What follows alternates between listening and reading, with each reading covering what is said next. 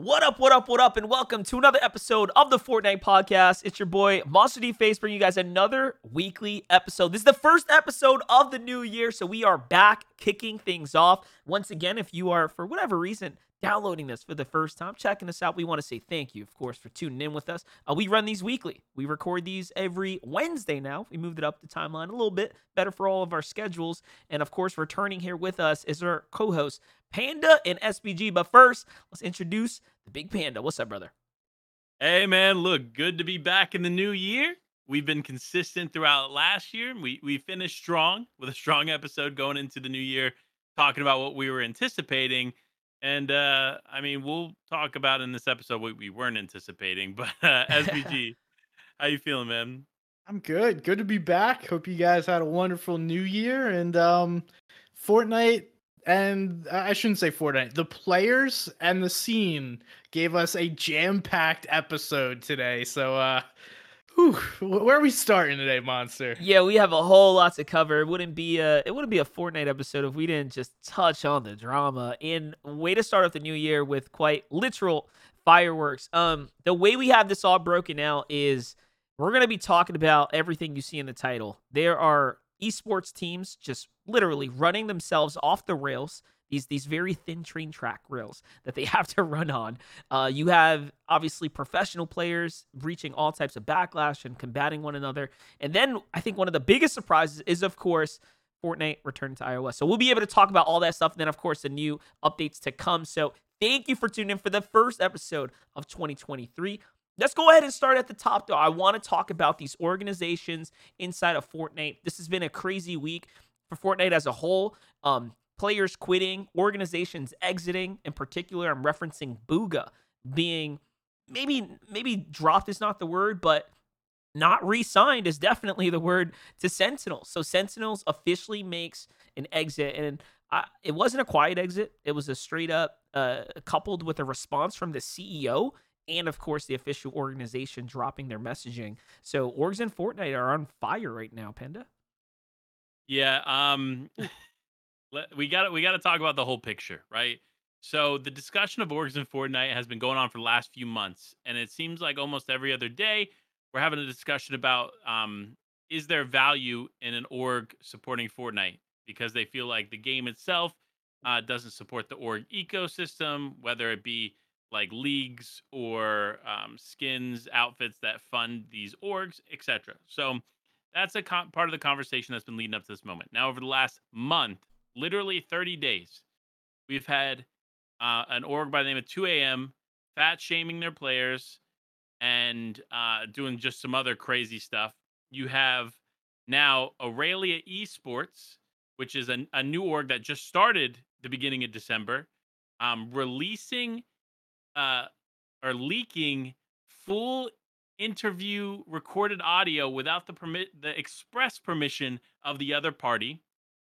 And doing that all from their actual Twitter handle, not through CEO, COO, anybody else. And on top of that, they're not paying people.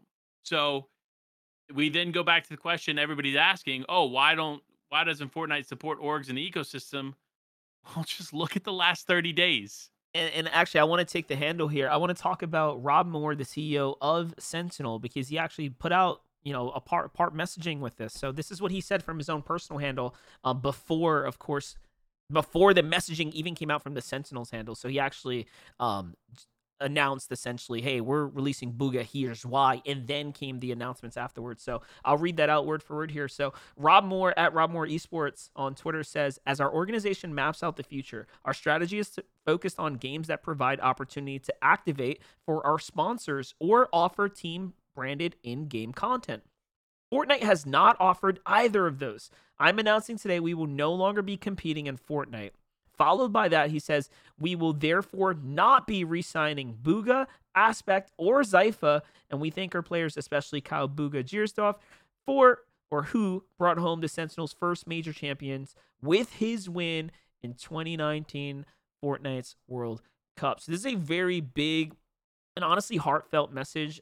He had a lot of traffic. Like, he doesn't really get a lot of interactions with this tweet, but this one in particular, Bugha, of course, supported it, and all the players seen it. and you have a lot of other org orders kind of jumping on and responding to this. But what he says here is basically saying, hey, listen, Fortnite's not playing game. They want skins in game. They want to sell jerseys. They either, you know, gotta prove that they're building something with the marketing dollars they're putting into their players.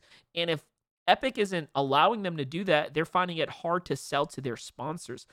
Now, I'm kind of caught in a little bit of a crossroads here, because as someone who helps bring sponsors to the scene, I know what it takes, more or less. I know there's a lot of opportunity to do so, but to me, it just seems like Sentinels is not willing to be creative or, you know, again, be flexible enough to try to operate within the means of what's available. It's not that they're not available, because I think that messaging is completely wrong. I think they're more trapped in a certain type of complacency of the way these other spaces work. You can't copy and paste that same formula that works in these other games to this game. Every game is a legitimate different product, and you got to treat it like a different product. So I almost feel like when an organization owner like this guy, Rob Moore, who I respect to the utmost degree, says something like this, it seems like more of a cop-out to me. Again, this is my personal opinion as someone who actively pushes sponsors and builds products in this space. It's just not the same. It doesn't have to be the same. Yeah, it's harder, but that doesn't mean it's impossible. So that's what I wanted to say about this. But this, again, SBG, comes as a huge blow to the community. Sentinels was one of the last standing tier one organizations, as we kind of call them in this space. We're now down to, I don't even know if a handful is a word at this point. Yeah, I want to piggyback off like the points you made too, because one, I think it's kind of smart for an esports organization to narrow down their focus instead of trying to do a bunch of things. If you have a path that you see can be successful and repeated in multiple games, like it only makes sense from a revenue driven perspective to do that, right? To go after the games that are franchised that can put things in the game that support you and your organization. So that all makes sense. And I think from all three of our perspective, we understand it takes more effort. It takes critical thinking to make money within Fortnite. But to say that like sponsors aren't interested, Bugha literally seems to have a new sponsor on stream like every other week. And Verizon, like the biggest ones that you could get. And I really want to jump in here, right? That is because he's backed by VaynerMedia, one of, you know, obviously Gary V, his extensive network and all that stuff. But it just shows you, literally, right there. You just made that point. I forgot to even bring that up. Bugha is literally a staple child of esports. As one of the, you know, he has this zero to hero story, comes in, wins the biggest tournament that was headlining for years. To this day is carrying him in esports discussion, you know, globally. So how can you say as an organization owner that sponsors don't exist when your golden child is pulling in and raking in the money? So it's clearly there. Like I said, it's a cop-out. You just gave me the exact example I was looking for, but I forgot even existed. But it's that right there.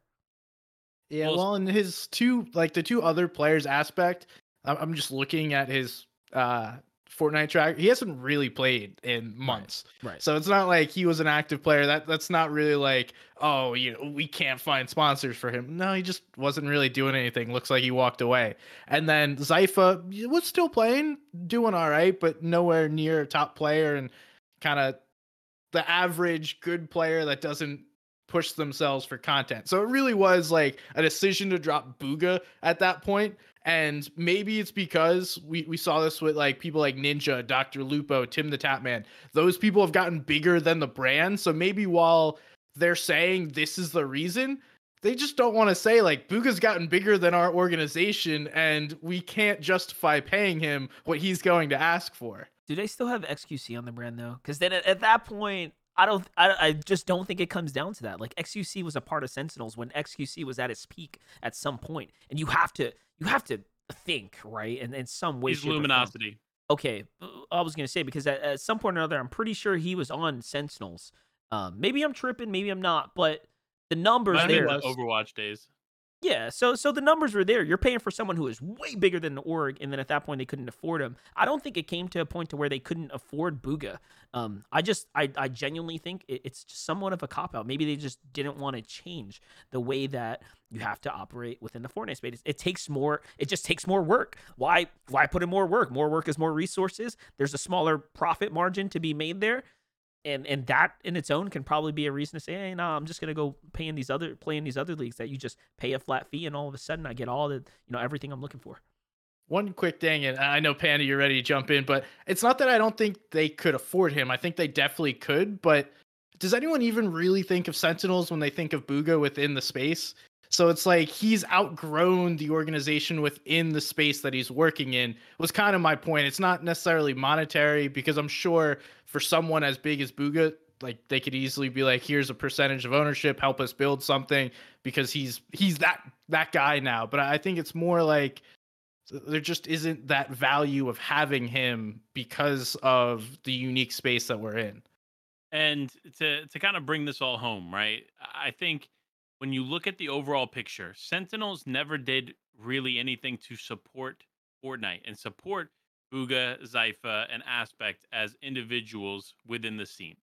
You look at orgs like Become Legends, who have less resources than Sentinels and are able to create and develop proper stories around what is happening within the scene.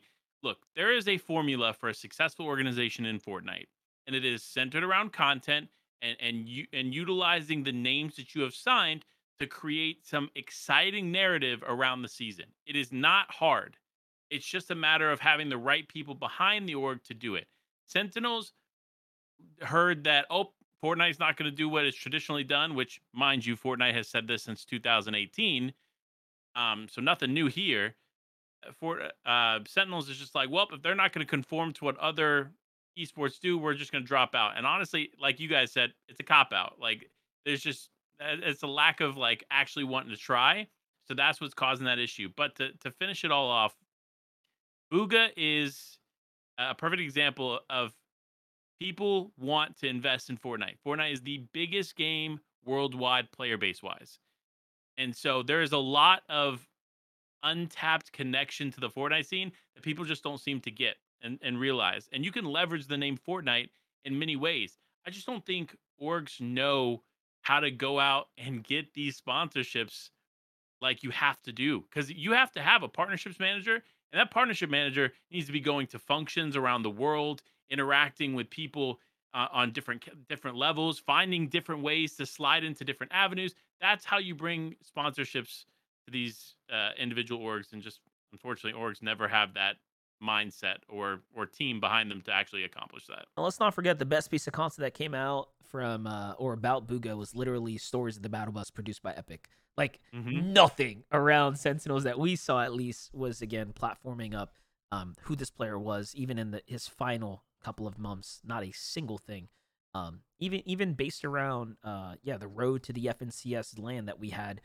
Sentinels not only struck gold with their pickup, of course, of Bugha, who then wins the World Cup, puts them on the map. They then struck gold in Valorant. They signed a Tier 1, arguably best team of the year on Valorant's peak launch. So they struck gold back-to-back, and their entire profile and atmosphere changed to be almost specifically Valorant-focused. If you look at their timeline, the messaging speaks for itself. So it's very clear where they put their resources. It's very clear that they backed out of this game because it looks like more work than it was, more trouble than it was pleasure for them. And I just don't want to give them any sympathy, and I don't want to push the narrative of we couldn't make it in this space because Fortnite isn't playing game, like Epic isn't playing game. I think that's a BS excuse there. But nonetheless, I'm still excited for Bugha, and of course his prospect of being a free agent. Who will pick him up? Who will look to double down and potentially invest. It's a big play there. There's definitely potential. I don't see him being a free agent for too long, but it's also hard to say who's going to put money into Fortnite when there's a lot of teams pretty much backing out of the space. They're not the only Tier 1 org to go ahead and put up the reins. Let's talk about this other drama, though. We kind of briefly hinted at this thing that was happening. Aurelia Esports. I hate to even say their name because after listening to the conversation between them and the leaked audio with Bronos, and it's not even leaked. They quite literally posted this audio themselves, and Panda said it at the top of his introductory point. They recorded this audio without Bronos knowing about it. I'll give you guys a brief history about Bronos, who he is, and where he comes from. Bronos is a long-standing Fortnite competitive player. At some point or another, he transitioned out of being a professional player, more so into the content, picking up the likes of arena grinding. Still very competitive in his own nature. He pushes to be the number one player season after season. We've covered them in the past, being one of the first players to ever break 1 million points in Fortnite's arena game mode. Again, losing sleep to literally grind the game. He then, of course, has built up his own personal brand and following, just being a pretty stand-up guy in the community. He's funny. He's a little toxic, but he's young. He's a Fortnite player, and he kind of just gets into the weeds of it. He's not afraid to be himself. He does it, I think, within a very respectable boundary. He's not too overboard, right? He's not someone who's a complete dunce, if you will, with his social handle. But anyways, this guy, Bronos, he gets scouted out by Aurelia Esports. They see him as a potential prospect. Hey, this dude's getting numbers. It's pretty clear that he's, potentially next up. It's definitely hyping the new season for the content that he makes. They sign him, or they attempt to sign him. They offer him a salary. They give him some set deliverables. And within, it feels like a couple weeks, he's already been kind of caught in this spider web. Well, so I have an official statement from Bronos, right? So one thing that we haven't seen publicly posted is like a breakdown statement from Bronos on his account of what's been going on. So I reached out to him, got his statement, got his side of the story, and it's long, right? But for a TLDR, him and Cam Nuts, who is the owner or one of the owners of Aurelia Esports, had some interactions prior to. They weren't like the best of friends, but they were on good standing. So he assumed that he could trust this individual to support him in his word and what he was saying. So he comes to them December 1st to bring him the idea of Aurelia Esports. This is something they're starting up. They wanted to bring him on, and in his mind, they're bringing him on to establish credibility around the org, because Bronos is a pretty large name, and going into the new season, he knew, or they knew, with how much he was going to be grinding towards the top spot in arena again, there's going to be a lot of eyeballs on him. So with all that said, he goes to them and they're talking about like the terms and stuff. And he brings to the table that, look, I'm going to be streaming 12 hours a day. Like from when I wake up to when I go to sleep, there's not a lot of time for me to hit meetings and these other things, but I will try to fit in wherever I can. And they said, yep, that's fine. They acknowledged it. And then they go on to send him a contract 15 days or 13 days, one of the two, after he is actually signed. So weeks after the signing and the announcement, they send him the contract, and they didn't adjust the contract to what they said they would. So there was some dispute there. And then, of course, after he sends me the final message, he's like, look, I wasn't planning on re-signing with them. The way that they kind of interacted around this whole thing was kind of odd, and I didn't really want to continue to support an org at this point. We see Aurelia Esports drop a tweet with a recording of a meeting that they had recently, within the last couple of days, and they posted it. So I sent it to them asking, because I wanted to know, did they have your consent when you went into this meeting? Did you know that they were recording you? He said, yeah, I didn't know he was doing that. Wow. So they come in, they set up a meeting to try to discuss, again, this little bit of a bubbling controversy around, hey, why aren't you attending or kind of upholding what they believe is your deliverables to the organization?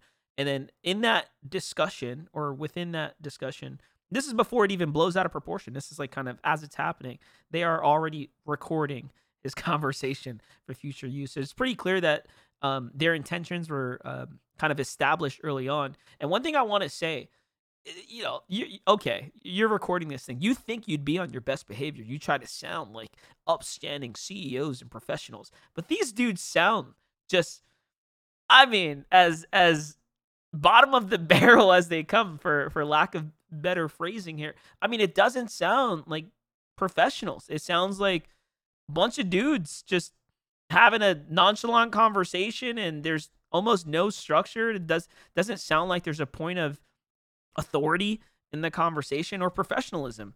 I mean, if I'm having a conversation with a client or with a prospect, I'm not cursing. I'm not, using slang and stuff. Take it serious, right? How are you supposed to be taken serious? That kind of impression. So I think they thought they were doing some kind of power move, but it just made it sound even worse. Like, I don't really know Cam Nuts or the other guy, so I didn't even want to put public messaging out. And even now, I hate to have to talk about this because I don't want to, shit on them. This is how I feel. But you're kind of forcing me to be honest about what's going on here. And I mean, that was my impression of the whole thing. It was unprofessional. It was a pretty dirty tactic. It shows kind of, what you are, who you are, the type of person you are. And all those things speak way louder. These actions speak much louder than the words inside of the conversation. And the words used in the conversation were just downright unprofessional. I don't know how else to put it. Yeah, and then outside of just simply posting that conversation, which may or may not be illegal. I'm not a lawyer, but I know it is definitely illegal to record people without them knowing, and definitely illegal to post that. So good luck. Hopefully, who knows what Bronos is going to do. If I'm him, I don't want any of that. That's way too much. But they just showed their hand, right? And if you're looking at being an esports organization and you want to try and recruit prospects in the future, you just showed that you're going to record conversations and post them publicly. So who is going to have a conversation with you? Even let's even just take out players, content creators. If you're a sponsor, you see that. Who is going to have a conversation with these people? You totally shot yourself in the foot by doing that. And in addition, we saw Cam Nuts, who I think his official title is COO and co-founder, going into the weeds of this disagreement with Bronos with random people on Twitter. And I'm like, I'm reading this. I don't even care what's actually being said, right? He's trying to defend himself, but dude, you are supposed to be the leader of an organization. Why are you responding to random people on Twitter and not just dealing with this problem yourself, which should be between Bronos and the organization? It has nothing to do with all these other people, right? So shut up. Handle this the right way, handle your business, and then move forward. Don't try and make yourself the good guy, because you're clearly not. And also, they just wear their emotions on their sleeves. I'm assuming he was probably behind the handle as well, as much of these tweets were deleted. But one of the ones that we have a screenshot of are from his professional business handle. This is a business, not a charity. Do the work and we are happy to pay you. That being said, ARA will be hosting a game tonight for the $ redacted that Bronos is crying for. This is on your professional business handle. What are you doing? And then he puts the time, the details, and at the end it says, this isn't about the money, it's the principle. Just really, really silly stuff. Again, a deleted tweet. Everyone's screenshotting it, sharing it around social media. Just gross behavior to come out of their company handle. And then, of course, for them to try to hide it, they were not happy about it. So, again, all in all, huge L's. They do all this, and then they go on again to say, hey, we're not even going to pay you.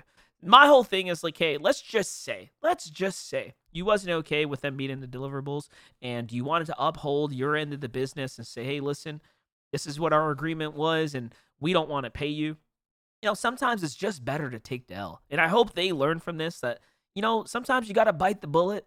A loss is a loss. Just move on, right? Pay the kid, move on. Now you have just quite literally tarnished your reputation, quite possibly all of any business opportunity that could have or would have blossomed throughout this next year. I mean, I know for a fact I wouldn't entertain these guys in a business conversation. Like I said, with the leaked audio recordings, and just recording stuff in general, and then the way they handle stuff, outlashing children on social media, it's just pretty poor. And again, it's we don't really talk down on people that bad, but man, sometimes you just gotta punch them when they're down. This is one of the few times I will, because they deserve it. And it's just gross to treat our Fortnite players and people in our space that way. That is the organization drama in the space, just to kick off this episode this week. And it just continues. Cented, the player who was once on FaZe Clan, prestigious one of the best that we've ever seen in our, as far as competitive player goes, has officially quit this year, announcing just a couple days ago that he is stepping away from Fortnite due to his own decisions, his own actions, leading to toxicity coming his way. It just weighed heavy on him, and I don't think it's off to say he was probably facing bits of depression and other stuff like that. If you want to go see his pretty much going away tweet, go ahead and check it out. But he essentially quits from Fortnite, and it comes with a little bit of a mixed outlash, mixed response, if you will. Let's talk about how Bucky responded to this and how this led down a crazy rabbit hole. And maybe it was Bucky who kind of forced all this hate upon him in the first place. Yeah, so we'll give full context to the situation. Obviously, Monster brought up the initial action from Cented that caused a lot of hate to head his way. Obviously, early in the year, the racial comments, etc. It made a racial comment, not acceptable by any means, and it was basically a downward slide for Cented from that moment. He was dropped from FaZe Clan. He experienced personal depression, went through therapy, went through a lot of things, and he went through sensitivity training as well. All personally done, by the way. This was not like he had no org representing him, so it's not like an org putting him through sensitivity training. No, Cented actively went through that stuff by himself. But no matter what he did, he couldn't seem to redeem himself. And part of that has to do with the people, or some people, continuing to perpetuate said hate, one of those being Bucky. But before we even get there, for someone who's trying to, quote unquote, reform themselves, right? He's trying his best to do self-development. We also talked about his, again, gross behavior at FNCS, quite literally bullying kids at the FNCS between him, Cented and Cold, who were being contested by some NA West players. Dude, he's a young man, and he was approaching, 15 and 16-year-olds over their shoulder, talking smack, cursing in their faces, and trying to intimidate them. So this is someone who's trying to play victim, but you do these other things literally in public settings, on Twitter, on social media, and then you try to, again, play victim. So I'll tell you guys right now, I don't care about his posts and his feelings at all. I think they're all just full of BS. I personally just see this as virtual signaling. I'm not sure if I could believe someone who acts like that in person, but says he's trying to make himself better. That's just me, though. Now, with what Bucky did, I don't agree with. Bucky is wilding out. This kid's harassing him. And we're going to talk about exactly how Bucky and what action steps Bucky took to start enabling this kind of stuff, because it's pretty funny, but it's messed up. Yeah. And like I was saying, Bucky was one of the individuals that kind of perpetuated hate towards Cented, whether it was a TikTok that he had posted discussing it a little bit more in depth, or his continued conversation of it on his streams and other places. Anytime Cented was brought up, it was like a narrative that he could no longer escape because of multiple reasons, obviously. But Bucky was named in his I'm quitting Fortnite twitlonger.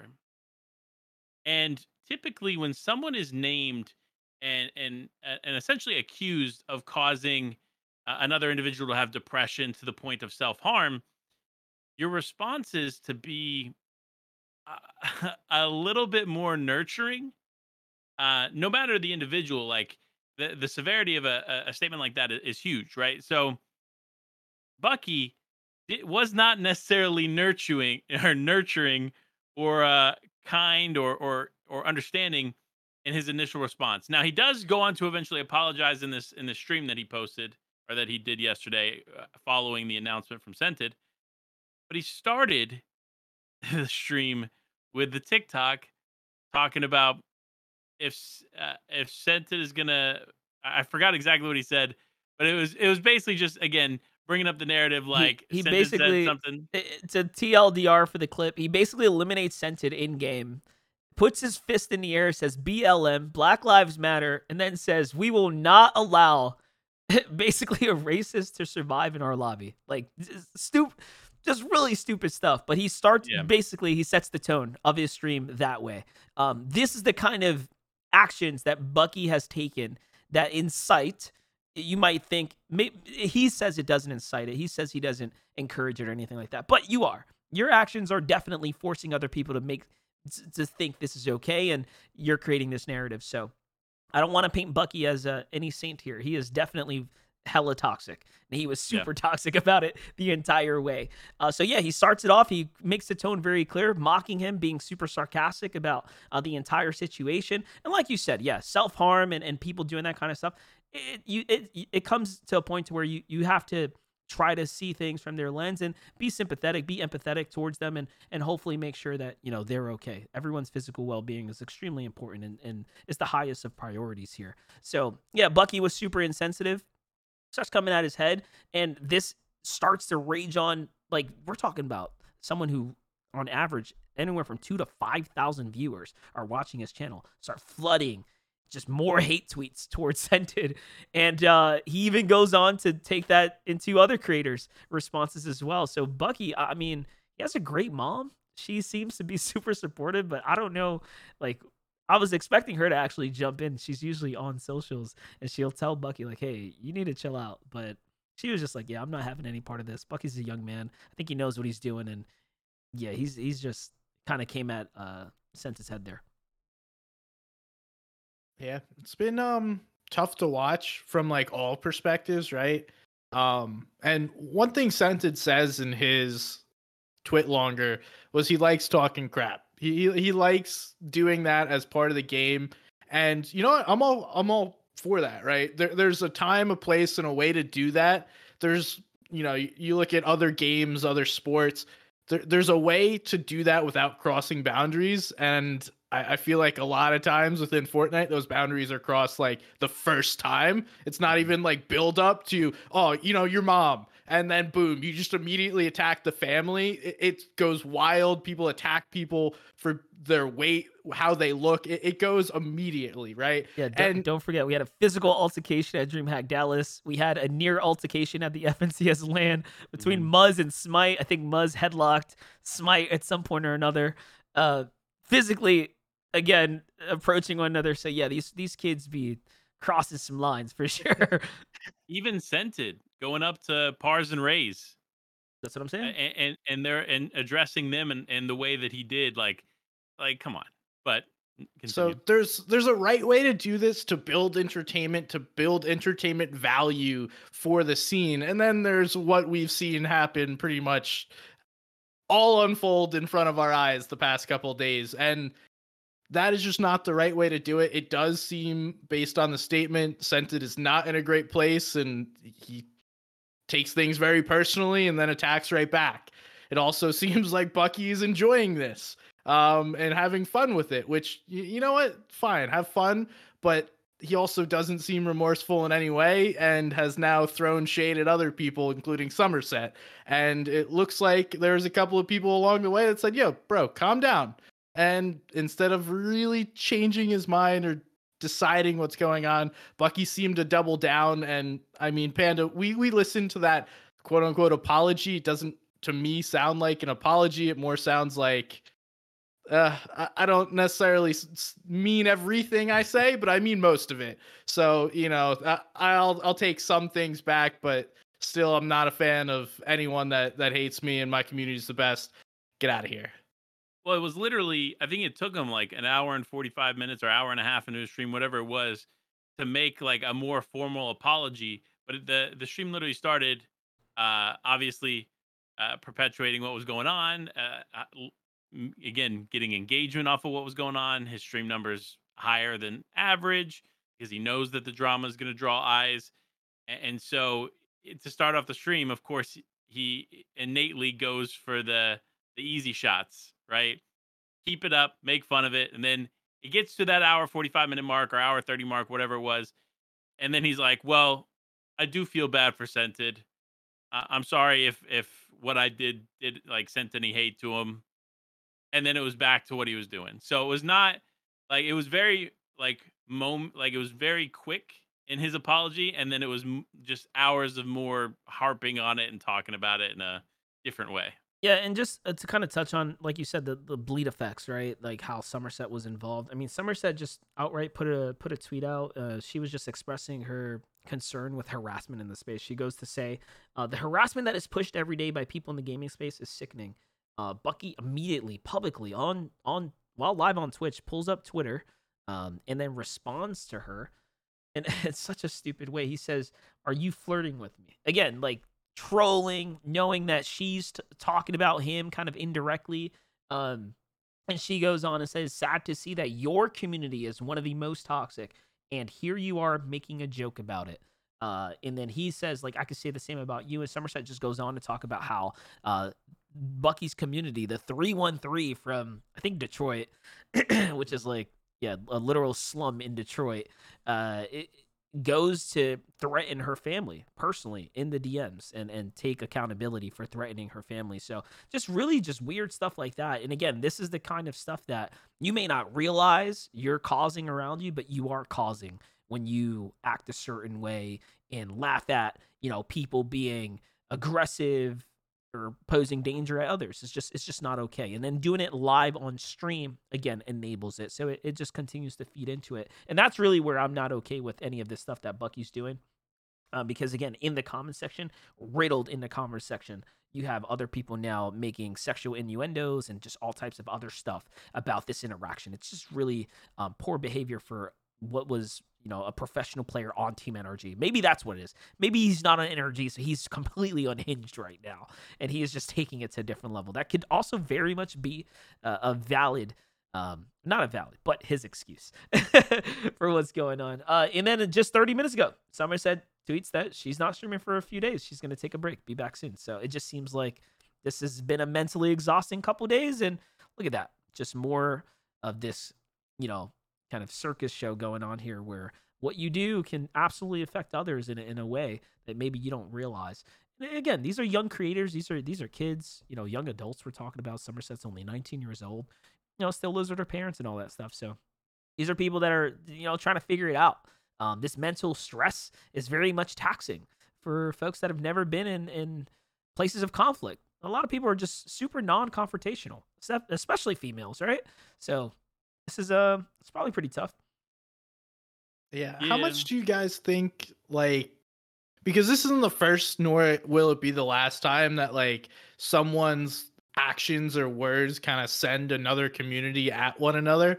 And I'm always torn by how much is it the actual creator's fault and how much do you blame the individuals that are doing these things? You know, in this case, when Bucky's continuing just to double down on these things and call Cented a racist at the beginning of his stream and we don't want you in our game, like things like that. That's clearly signaling. He's not telling people to go out and comment on Cented, but at the same time, he's pretty much saying you're racist, get out of here. And that signals people to do things and take actions in their own hands. But at the same time, Bucky then claimed things like, "Oh, Somerset's community is coming after me," and then her actions of kind of talking back to him, then leading her community doing this. I'm always just curious, like, what are your guys' thoughts on the creator's responsibility in this case when you have such a large following?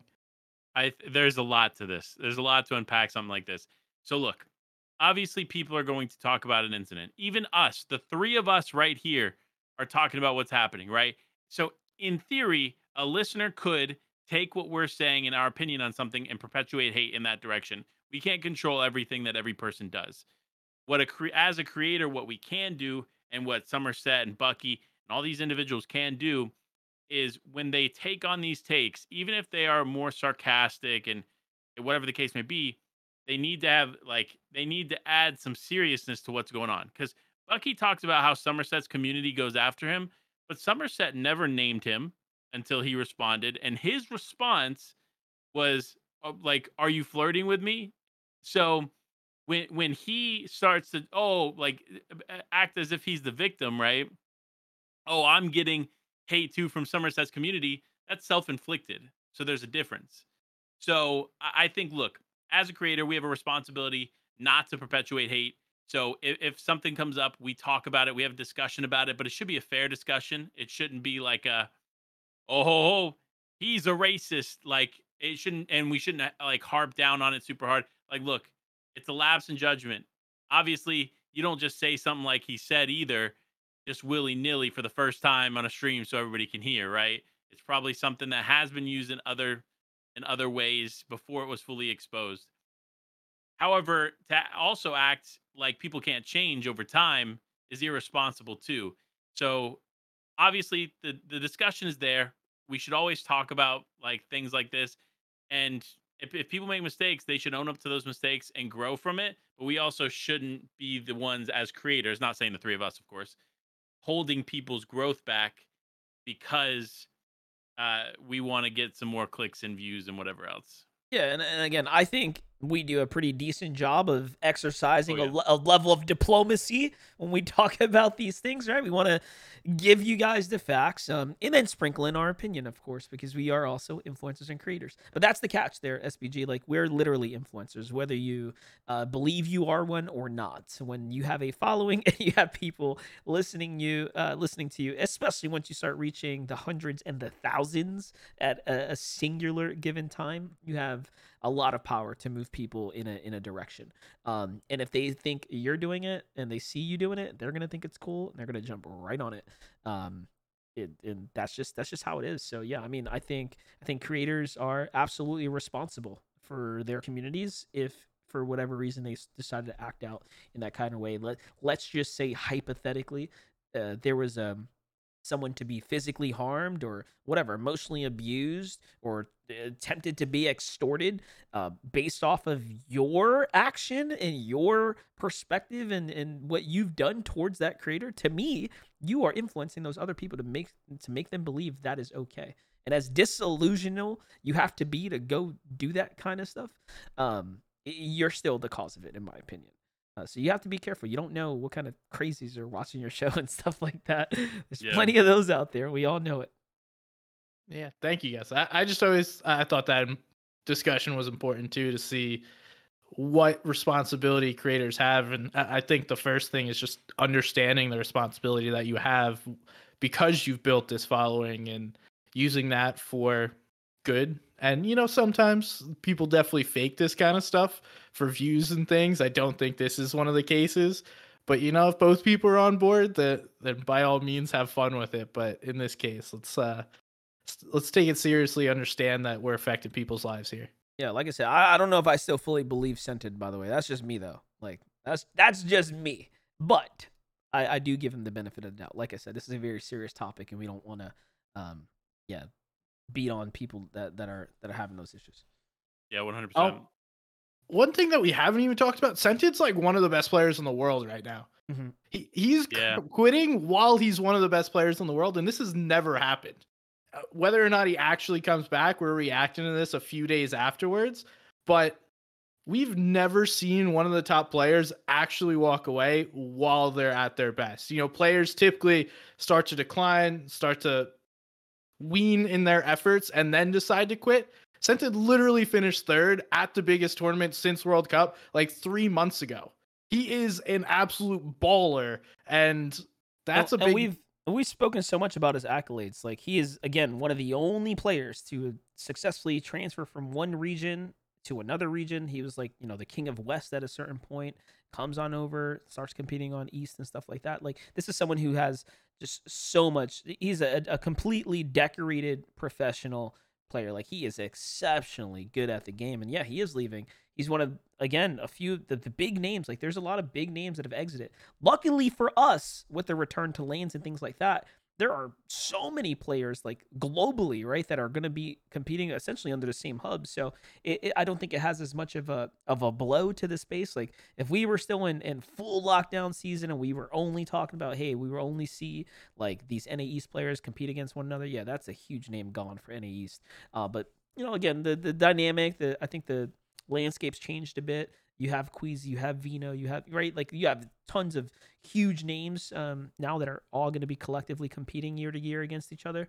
Not that I'm leaking anything, but let's be honest, there's probably more lands coming. So, you know, it, it kind of is what it is. But yeah, it sucks. It sucks to see like legitimate one of the goats, one of the greats leave this space. Like we're talking 0.000001% came third against the best, one of the best, the most talented lobbies ever put in recent times. Literally came top three. And we know what the, you know, what the numbers could have been any either way. They could have been number one for what it's worth. And they've done it consistently year over year. What are our takes on Cold then? He's going to have to find a new duo. Is it Acorn he picked up, I believe? Too. Was it Acorn he paired up with, or was that all trolls? Because we might be seeing the makings of a crazy duo pairing up with one another. Yeah. Duo announcement, Acorn, Cold. Who knows if that's a troll, though? But Cold has turned into a beast within the East. Like, my man has taken over as one of the top fraggers, and I think he's evolved into more than simply just a fragger. You see him play end games. I forget who tweeted this out the other day, but watching him play end games is like poetry in motion. Dude is just fluid, doesn't make mistakes, always in control, and seems to get like 6 eliminations every game. He's like the mustache of NA East. It was Trulex from EU. Trulex is a crazy player too, exceptional player. He came first in Trio Grands around May. That's $300,000 right there. So this is someone who, of course, has played at the best of the best and is one of those top tier competitors. When you have a top tier competitor going on their social timeline and being like, "Yo, Cold is he's damn good. Like I could watch him and be entertained for days." That's when you know you're excelling in this space right now.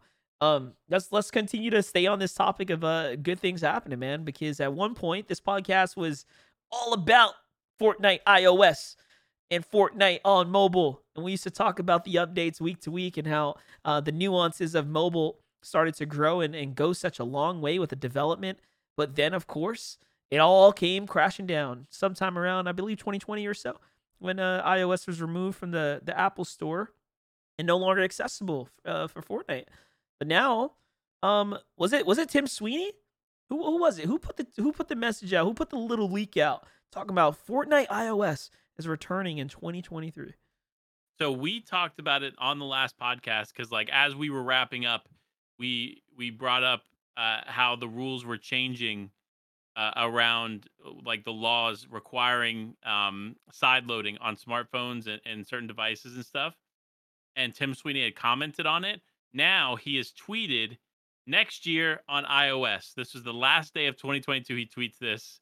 And then replies with a picture inside Fortnite saying, and it shows the 2023 up in the sky from Fortnite. So that is his hint that Fortnite is coming back to iOS here in 2023. And there's been more confirmations of that in other ways throughout the last few days, but it is officially happening, folks. We don't know when, but whenever Apple allows side loading, competitive stores and stuff, we'll see Fortnite return. And also the Apple Hub, just a verified unofficial kind of news outlet that covers all news Apple, also just started to hype it up saying, hey, Fortnite's returning to iOS this year.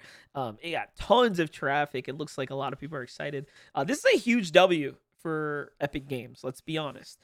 They have recently faced a bit of a lawsuit, little snag over there. I believe is it not $500 million, 150 million? Or was it $500 million? Oh, it was $500 million lawsuit. Pretty substantial. That is a substantial lawsuit. We're talking about a company that boasts around $3 billion a year in revenue. When you are losing half of that billion to just a singular lawsuit, potentially, that's a problem. That's a huge, huge problem. So anyways, you know, they have a fair share of problems. Onboarding iOS, I mean, they could be back up a few bill, no doubt. Yeah. And it's funny because when Fortnite was removed from iOS, the discussion was there about the amount of money that is brought in solely through the app. And at the time, it was like more, like it was almost 50% of all income in Fortnite at that point. And Fortnite has obviously done very, very well to continue to grow the way that the shop works and increase revenues year over year. But at the time, Fortnite was getting over, like, it was like $1 billion or $1.5 billion a year from Fortnite Mobile. So they gave up all of that money, to be clear, for that lawsuit, and now that's potentially going to be coming back into the revenue stream.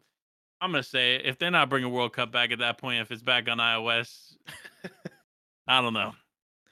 Yeah, it will be a massive influx. And some of those mobile players were crazy. Most of them were playing on iPads or like those Samsung Galaxy tablets. I used to have a guy in my community that was just absolutely absurd. It was won like a few $1,000 on EU playing on mobile, which is pretty sick. And we've actually had a few players that came from mobile into like the competitive PC space after that whole all happened. So maybe, you know, there's a return. Everyone's always asking for console FNCS. Maybe the next one, once that comes back, is mobile FNCS. Get those tournaments in here too. But I mean, for the health of the game, you can't understate how big getting mobile players into Fortnite once again would be. Yeah, shout out to my boy Ducky the Gamer. He's one of the few players that I met through the mobile space, transitioned over to PC, and continue to, you know, just figure it out. And dude, talk about, again, we talked about this, you know, years ago when it first happened, but creators that were fully focused on mobile, like, you're losing your opportunity and your livelihood, right? Like your livelihood becomes super questionable at that point if you're making all your money off YouTube and yeah, being a mobile streamer, if that was your identity, Fortnite mobile. So it was a very tough couple years, I think, for a lot of people, but Ducky is one of the few that made a transition and continue to be successful. He's on Team Complexity, so shout out to him. Actually, he went from Complexity, he's on Team Ghost Gaming now. He does content for Ghost Gaming. So he's super stoked about it. He put out some little teasers. Looks like his interactions are starting to bubble up. He actually posted a clip joining Fortnite today on iOS, like how it exists right now, and it was terrible. His tweet just says, Fortnite iOS is in shambles. Just a huge lag spike that lasted like a minute before it started working again. So yeah, Fortnite has been locked in Chapter 2, Season whatever it was in, from that moment until whole right water now. Season. Yeah, the whole water season. So I'm sure they're sick of it. I'm so curious to know if anyone even plays that. But yeah, that's where we are with that. Fortnite iOS coming back in 2023 is just so huge. So huge. With that, we're going to round out this episode with a couple changes coming to the game. Fortnite has released a new shield item. Item looks sick, straight up Overwatch vibes. Big shield comes out. It you know, resembles, of course, the colors of the shield bubble. It's all blue. Was it a bug that players could fire out the backside of the shield? No, I don't believe so. Intended. That's intended. Jeez. But it only works. So the way that it works is if one person on the team is holding the shield out, the other person on the team can shoot through it. If you throw the shield down, you can't shoot through it. And it actually, when you have the shield lock, like, open, it'll actually tell you where other people are who have the shield open. It like sends a line to the other person with the shield. I actually didn't know that. I didn't know that. That's like a interesting little tip and trick right there. So when you put the shield down, it basically has like a sensor that says, hey, there's other shields in this general direction. Yeah, it's literally like a beam of light that shoots off the front. And a little side note, it can be thrown on top of cars and you can drive cars around with the shield on. Yeah, that's pretty sick. We definitely saw the use of shield bubble on boats at the FNCS land. That was sick. Seti and Cammy making their huge rotates with that. And then day 2, influencing other teams to do it. That was also very cool. Watching teams, top tier teams, steal one another's strategy. All right. And we're just going to pick up the audio here. I just totally had an unexpected outage. My face was priceless. Maybe one day I'll upload it onto the internet. Either way, we want to thank you guys for vibing with us. We hope you all enjoyed this episode. Fortnite Return to the Game. New Shield was obviously the last couple of topics we were talking about. Items coming through, shaking things up. And then, of course, all the drama at the top. It's been sick. But with that, as always, we want to let the boys sign off to Panda. My boy, thanks for waiting for me, by the way. Let the people know where they can find you, bro. Yeah, of course. Find me on Twitter, LifeWPanda. I'm actually going to be starting up a influencer boxing YouTube channel. I'm going to break down some of the influencer boxing stuff. So more on that soon. But lots of stuff coming in 2023, man. And obviously, a lot of that stuff coming with the next man up, SBG. Yes, sir. Hey, great episode today, guys. Glad your power's back, Monster. We were all like really confused what was happening. You just froze and then like nothing. But yeah, great episode. I'll see you guys soon. And let's run it back next week. We got tournaments starting today. Yes, sir. Yes, sir. Tournaments are back. Next week, we'll have a lot to talk about. We'll give you guys a nice little recap on who's doing what. But with that, guys, thank you guys for listening in. Don't forget to send all of your complaints to me at the Fortnite Podcast at gmail.com. Leave a review on Apple, Spotify, Amazon Music, wherever it is you listening or listening to us from, and consume our content. We thank you guys. And until next time, don't forget to dance out those kills and boast in those victory royales. Peace, fam.